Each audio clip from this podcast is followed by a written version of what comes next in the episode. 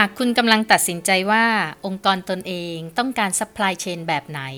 และต้องลงทุนเท่าไหร่ หรือหากคุณเป็น หรือกำลังจะเป็นผู้รับผิดชอบใน supply chain บริษัทแล้วกูรูโลจิสติกส์พอดแคสต์จะได้นำเสนอแนวคิด และเทคนิค เพื่อให้สามารถฝ่าคลื่นการเปลี่ยนแปลง ท่ามกลางความรวดเร็วในการสื่อสาร ด้วยเทคโนโลยีล้ำสมัย เพิ่มประสิทธิภาพในการส่งมอบ และเพิ่มการบริการที่ได้ใจลูกค้ามากขึ้น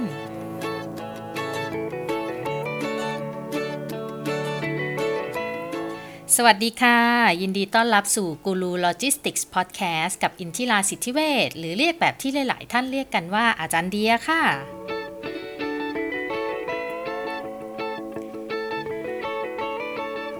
ในตอนที่แล้วเนี่ยเราได้เรียนมาแล้วเนาะว่าข้อมูลนั้นสำคัญชะไหน ถ้าเจ้าของกิจการหรือว่าเจ้านายคนไหนอยากให้เพื่อนๆในวงการ SME ด้วยกัน หรือว่าอยากให้ลูกน้องเข้าใจมากขึ้นในเรื่องของโลจิสติกส์แล้วเนี่ย ก็ฝากแชร์ต่อให้ด้วยนะคะ ฝากกดติดตามด้วยนะ จะได้ไม่พลาดเรื่องราวอื่นๆ ที่จะมาเล่าให้ฟังอีกเยอะเลยค่ะ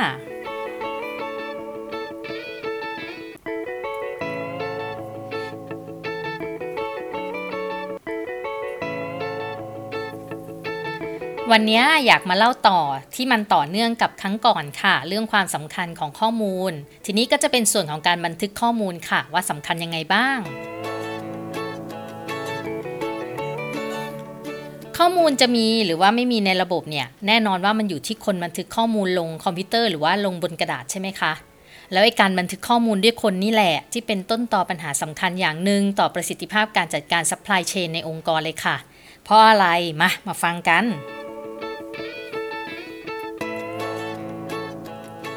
ในกระบวนการ supply chain เนี่ยสิ่งสำคัญอย่างหนึ่งก็คือการไหลของข้อมูลใช่ไหมคะจำได้เนาะซึ่งข้อมูลเนี่ยมันจะไหลไปไหนต่อไหน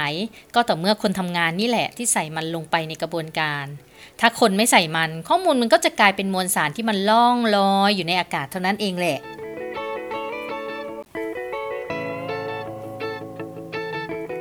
ทีนี้บางคนก็อาจเถียงว่าที่โรงงานผมมีการเก็บข้อมูลหมดแหละครับอาจารย์ แต่พอเรียกข้อมูลมาดู ก็พบว่าปัญหาอีกอย่าง ไม่ได้อยู่ที่การบันทึกค่ะ มันอยู่ที่ความถูกต้องของข้อมูลที่บันทึกนะ ไอเก็บข้อมูลเนี่ยเรายังมองเห็นได้เป็นรูปธรรมใช่ไหมคะ แต่เรื่องความถูกต้องเนี่ยถ้าไม่เช็ค หรือว่าไม่ได้เอาข้อมูลมาใช้ ก็ไม่รู้ว่าถูกหรือผิด เนี่ยแหละคือเรื่องสำคัญที่มักจะถูกมองข้าม เพราะว่าอาจจะเห็นเรื่องข้อมูลผิดเนี่ยมันเป็นเรื่องเล็กน้อยอยู่บ่อยๆใช่ไหมแล้วก็ไม่ค่อยได้ใส่ใจมันเท่าไหร่ ราะว่ามันอาจเป็นข้อมูลที่ไม่มีผลกับเราในทันที หรือว่าทำงานต่อไปได้เลย โดยไม่ต้องใช้ข้อมูลพวกนี้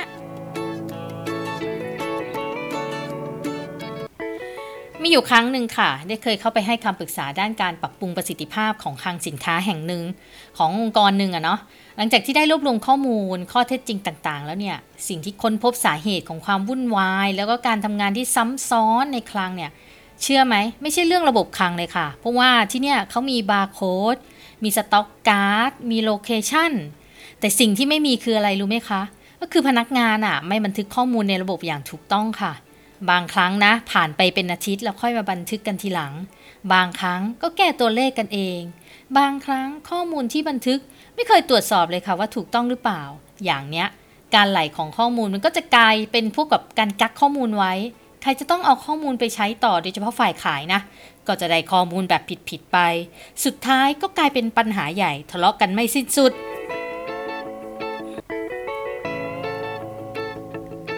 ถ้าจะให้เปรียบเทียบนะ มันก็เหมือนน้ำท่วมแหละ ถ้ามีทางให้น้ำมันไหลไปใช่ปะมันก็จะไหลไปเรื่อยๆ แต่ถ้าใครไปกักน้ำไว้นะ พอน้ำมันไม่มีทางไป มันก็จะมากขึ้นมากขึ้นมากขึ้นจนท่วม เดือดร้อนกันไป แล้วก็โทษกันไปมาอีกว่าใครผิด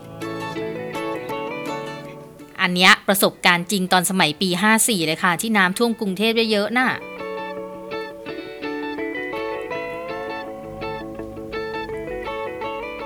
ดังนั้นแล้วเนี่ยการบันทึกข้อมูลเลยมีความสำคัญนะคะ ทีนี้มาฟังกันนะคะว่าสำคัญยังไงบ้างเดี๋ยวจะยกตัวอย่างให้ฟังค่ะ เซลล์รู้ว่ามีของอะไรให้ขาย แล้วก็มีอะไรบ้างที่ไม่มีให้ขาย เซลล์รู้ว่าของมีอะต้องขายเท่าไหร่ จะส่งลูกค้าได้เมื่อไหร่โรงงานรู้ว่าต้องผลิตมาเติมเต็มในคลังให้เท่าไหร่ เพื่อให้พอขายเวลาที่ลูกค้าอยากได้ จัดซื้อรู้ว่าต้องสั่งวัตถุดิบเข้ามาเมื่อไหร่ เพื่อให้โรงงานผลิตสินค้าได้ วางแผนรู้ว่าต้องประสานงานเมื่อไหร่ ให้มีวัตถุดิบพร้อมผลิต และมีของให้เซลล์ขาย สุดท้ายผู้บริหารรู้ว่าเงินจมกับสินค้าในคลังเท่าไหร่ ซื้อวัตถุดิบมาตุนมากไปหรือเปล่า ของค้างในโรงงานมากแค่ไหน และที่สำคัญมีกี่ออเดอร์ที่ส่งลูกค้าไม่ทันตามที่ลูกค้าอยากได้ จนอาจทำให้เสียรายได้ก็ได้พวกเนี้ย เป็นตัวอย่างเบื้องต้นที่จะบอกว่าทำไมการบันทึกข้อมูลถึงสำคัญค่ะ ถ้าไม่มีข้อมูลเนี่ยเราก็ตอบคำถามพวกนี้ไม่ได้ พอตอบไม่ได้เกิดอะไรขึ้นคะเราก็ไม่รู้สิคะว่าปัญหามันอยู่ตรงไหนกันแน่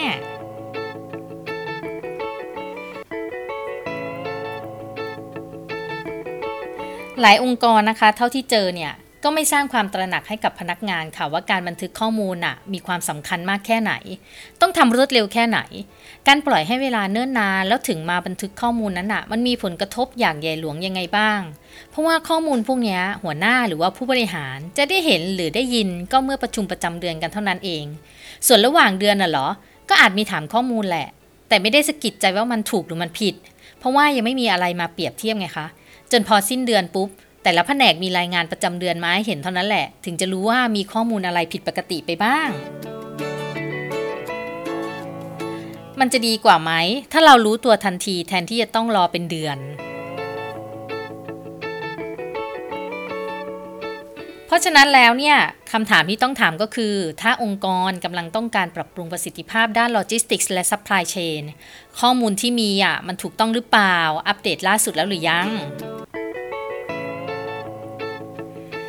ยุคสมัยนี้เนี่ยอย่างที่รู้ๆกันเนาะทุกสิ่งทุกอย่างมันมีการเปลี่ยนแปลงเร็วมากค่ะ ถ้าเราต้องการที่จะไล่ตามให้ทัน ข้อมูลต่างๆ ที่มีเนี่ยมันต้องสามารถเอามาใช้ในการตัดสินใจได้อย่างรวดเร็ว และก็ทันเหตุการณ์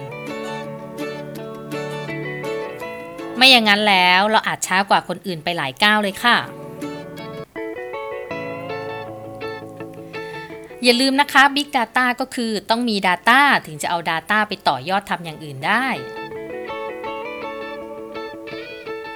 Data ที่ดีมันส่งให้มีกระบวนการ Supply Chain ที่มีประสิทธิภาพค่ะ แล้วก็ทำให้องค์กรมีความเข้มแข็งแข็งแรง สามารถแข่งขันกับคนอื่นได้ในสภาพการทางเศรษฐกิจปัจจุบัน และนี่ก็คือเหตุผลค่ะว่าทำไมการบันทึกข้อมูลถึงสำคัญค่ะ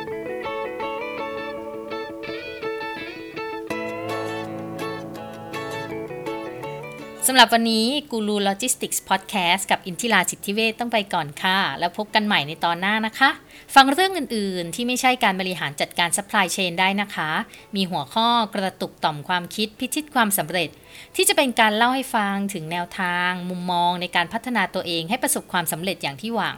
หรือว่าเรื่องราวอื่นๆ ที่ไม่ใช่เรื่องราวในการทำงาน เรื่องที่อยากรู้ว่ามันคืออะไร มันมาได้ยังไงมันเป็นแบบไหน อันนี้ฟังได้ที่หัวข้อนอกเรื่องนอกราวกับกูรูโลจิสติกส์พอดแคสต์ค่ะ ทุกหัวข้อฟังได้ทั้งในพอดแคสต์ที่มีเกือบทุกที่ค่ะ หรือว่าใน YouTube Channel นะคะ ทั้งหมดใช้ชื่อว่าช่องกูรูโลจิสติกส์ค่ะ หรือจะติดตามกันทาง Facebook Fanpage กูรูโลจิสติกส์ก็ได้นะคะ เม้นต์มาได้นะคะว่าอยากให้ฟังอยากให้เล่าเรื่องอะไรบ้าง